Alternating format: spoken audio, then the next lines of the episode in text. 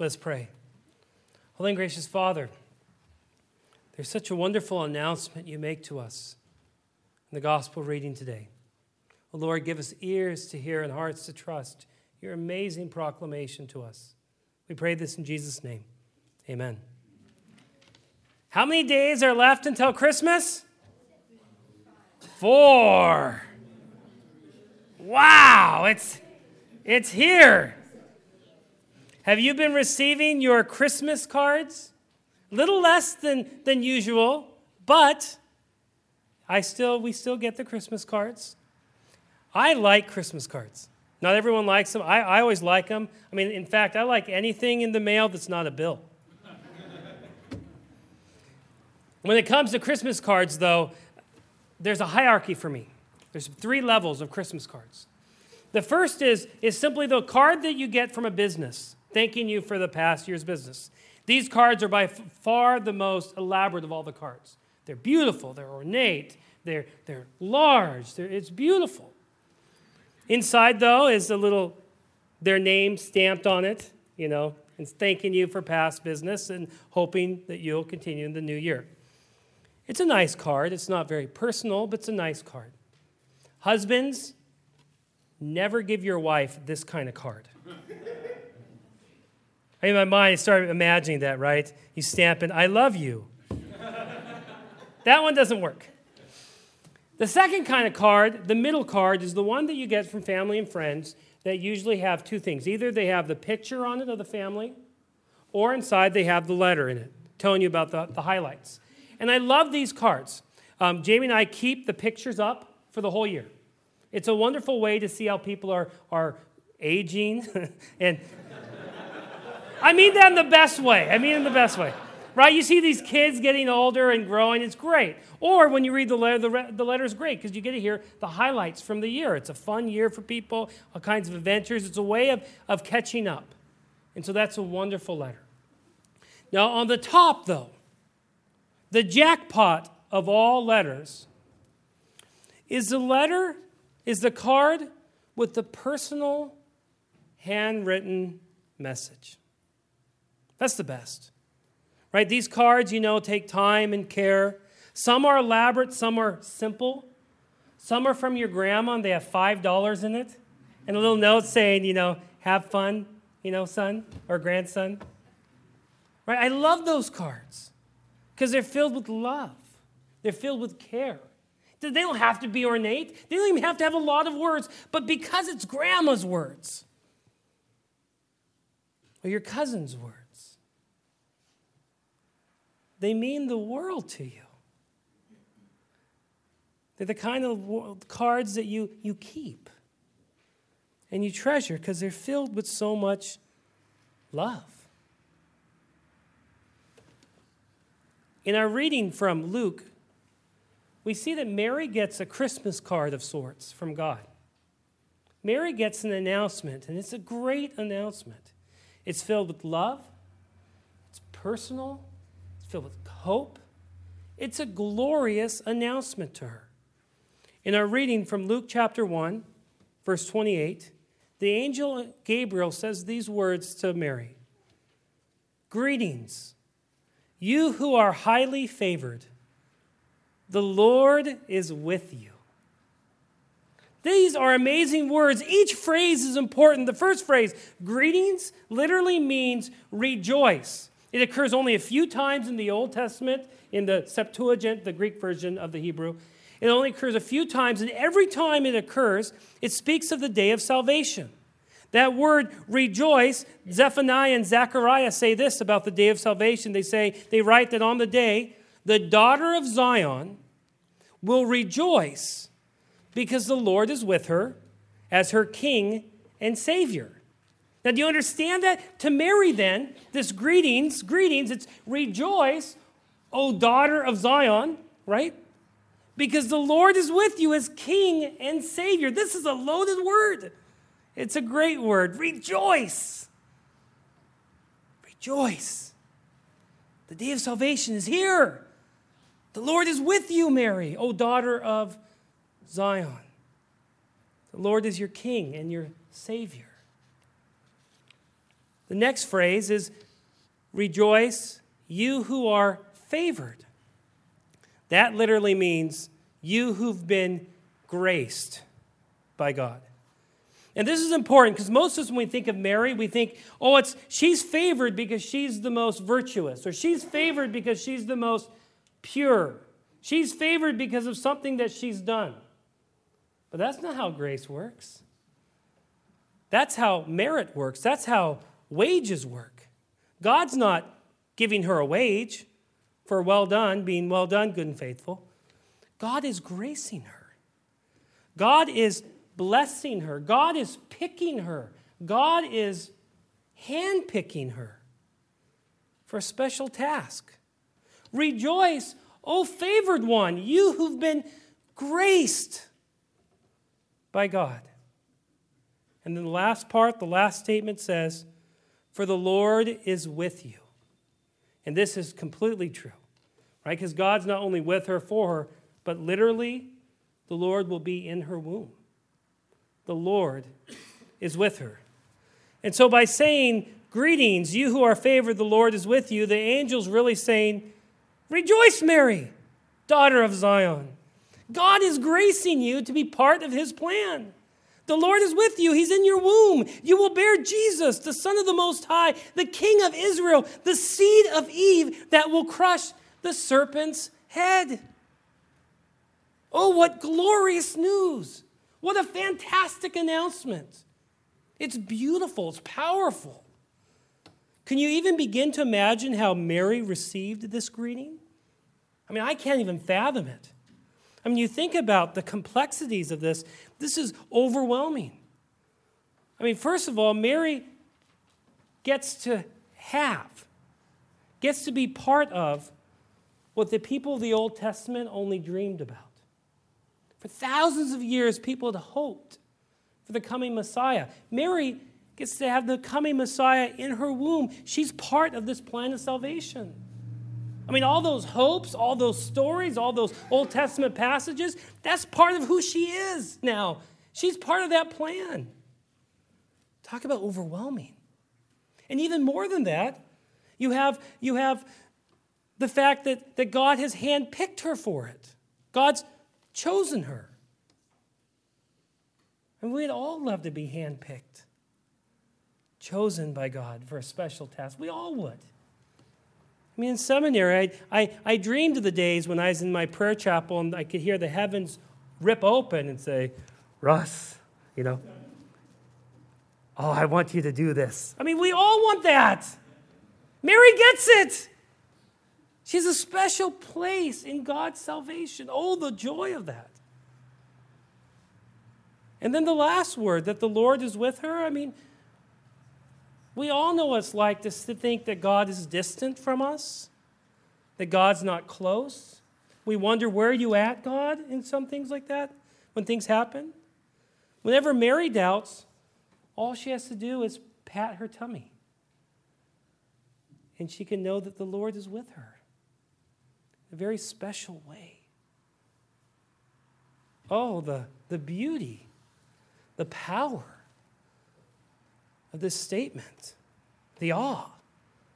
Now, I must confess, the sinner that I am, I would love to hear this message. Not that I'd love to have a child, no, no. I'd love to hear the message because it'd be so great. It's the eternal trump card, right? I mean, if someone's bragging about their children, you got to say, well, My child's the Son of God. right? Or Christmas letter time, when everyone's, right? You know how it works. You get to title your letter, Life Raising the Son of God. You know, this year, my son walked on water. what did yours do?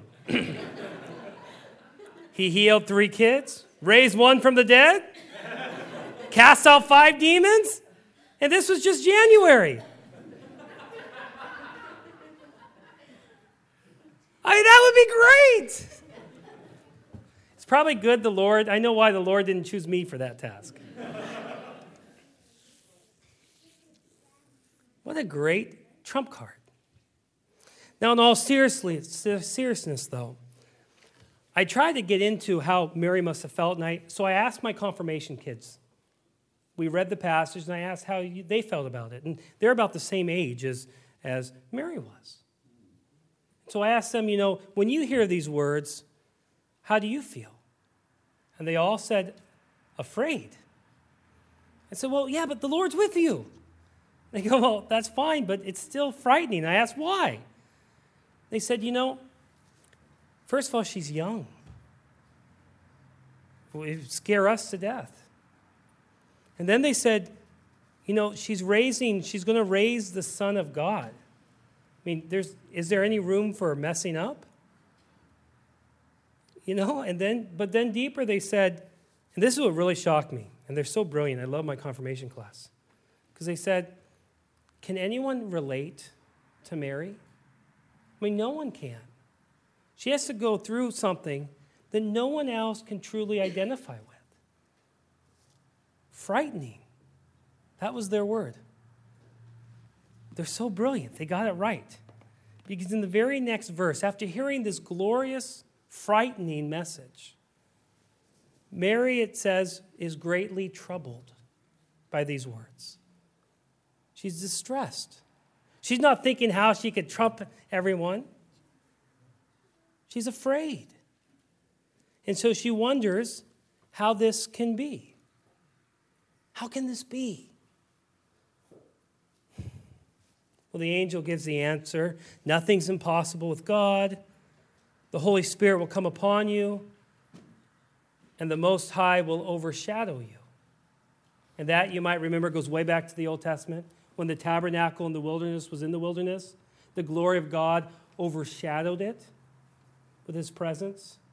And so, Mary, the glory of God will overshadow you, and you will have a child. How do you like that answer? It's kind of nice, it's, it's biblical, but it's not very technical. Right? For the scientists out, out there, engineers, you kind of want more, right? How's this going to happen, Lord? Give us the details, give us the plan. How can this be? But what would happen if God actually gave us the details on how the Messiah would be born? Exactly. What would we do with that? What would you do if you knew how to, to make the Messiah? You would make him, right? If you had the DNA code to make the Messiah, you would do it. We would all do it, right? We might skew it just a little bit. Don't be the Messiah for the whole world, but be the Messiah for America, or be the Messiah for California, you know, fix our, our, our state, or be the California, be the Messiah for Reformation Lutheran Church. Wouldn't that be nice? No, the Lord has to cover it in mystery. Just as He covered Eve's creation in mystery so that we don't know all the details, so that we can only receive this as a gift from God to us, so that we can't make our own Messiah. We have to receive the one that God gives us. It's important. And yet, I don't think Mary's asking the question, how can this be in a scientific, technical way? It's more theological. I think her question is, is this How can she, a young girl, become the tabernacle of God? How can she help bring about the fulfillment of the Old Testament promise? How can she bear the seed that will crush the serpent's head? She is a young girl. She's a lowly maiden. She's a sinner like the rest of us. How can she do this? There's no possible way that she can do this. But isn't that exactly then the point? Isn't that the point? Mary is a lowly maiden. Why? Because Christ came for the lowly. And Mary is a sinner like you and me. Why? Because Christ was willing to be born under the law in order to redeem those who are under the law. Galatians 4. This is not about merit at all, it's about grace. Mary does not deserve it. No one ever deserves grace. That's called a wage if you deserve it. It's merit if you deserve it. But we're talking about grace. We're talking about God's goodness. We're talking about God's love. We're talking about God's mercy. We're talking about God reaching down to us, not waiting for us to climb up to Him. We're talking about gift language, love language. God's love for this world, that He would reach down and meet us by sending the Messiah. As St. Paul reminds us, God chooses the foolish things of the world to shame the wise. God chooses the weak things of the world to shame the strong, the base things of the world to shame the, despised, and the despised. God has chosen things that are not, that he might nullify the things that are, so that no one should boast before God, but instead boast in the Lord. That's why God chose Mary. And the greatest miracle in this whole passage, the greatest miracle isn't the angel showing up, isn't even the message. The greatest miracle is that Mary believed it. She trusted it. She took those words, not yet pregnant, and said, I believe. Oh, the grace of God was active that day. And as she believed, she received the body of Christ into her womb. Really, the first to ever take the sacrament. to hear the words, not understand how it works, but to believe it, and then receive Christ into her. It's powerful stuff. And yet, the good news is the announcement made 2,000 years ago is being announced even today to you in this place. For God has a Christmas card for you. The announcement made 2,000 years ago is ringing today as well. It extends to you. And even though I am no angel, and Jamie can testify to that, these words are heavenly. Today at the Lord's table, God Almighty is saying to you, Rejoice, O favored ones. The Lord is with you. Receive the body of Christ. And the good news is God has handpicked you. God has chosen you. God has grabbed you and said, I want you to have this meal. In love, God predestined us, Ephesians says, to be adopted, handpicked as the children of God. God wants you on this day, according to his pleasure and goodwill. And in holy baptism, Christ has united himself to you. He is closer to you than you are even to yourself. He is with you. And in the meal, the Lord Almighty overshadows the bread and wine for you. He is with you in this meal. Now, you might object and ask, How can this be? How does this work? I can't give you a scientific answer. I can only say God has promised, and God is not a liar. You can trust him when he says he is present here. Others might wonder why God would enter bread and wine for you. You know your sin. You know you don't read your Bible enough. You don't say your prayers enough. You're not a very good neighbor. You don't love your neighbor enough. Why would God stoop so low for you? grace, love, mercy. That's why.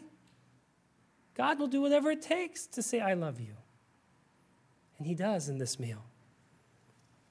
And yet, isn't it hard to shake those devil's the devil's accusations?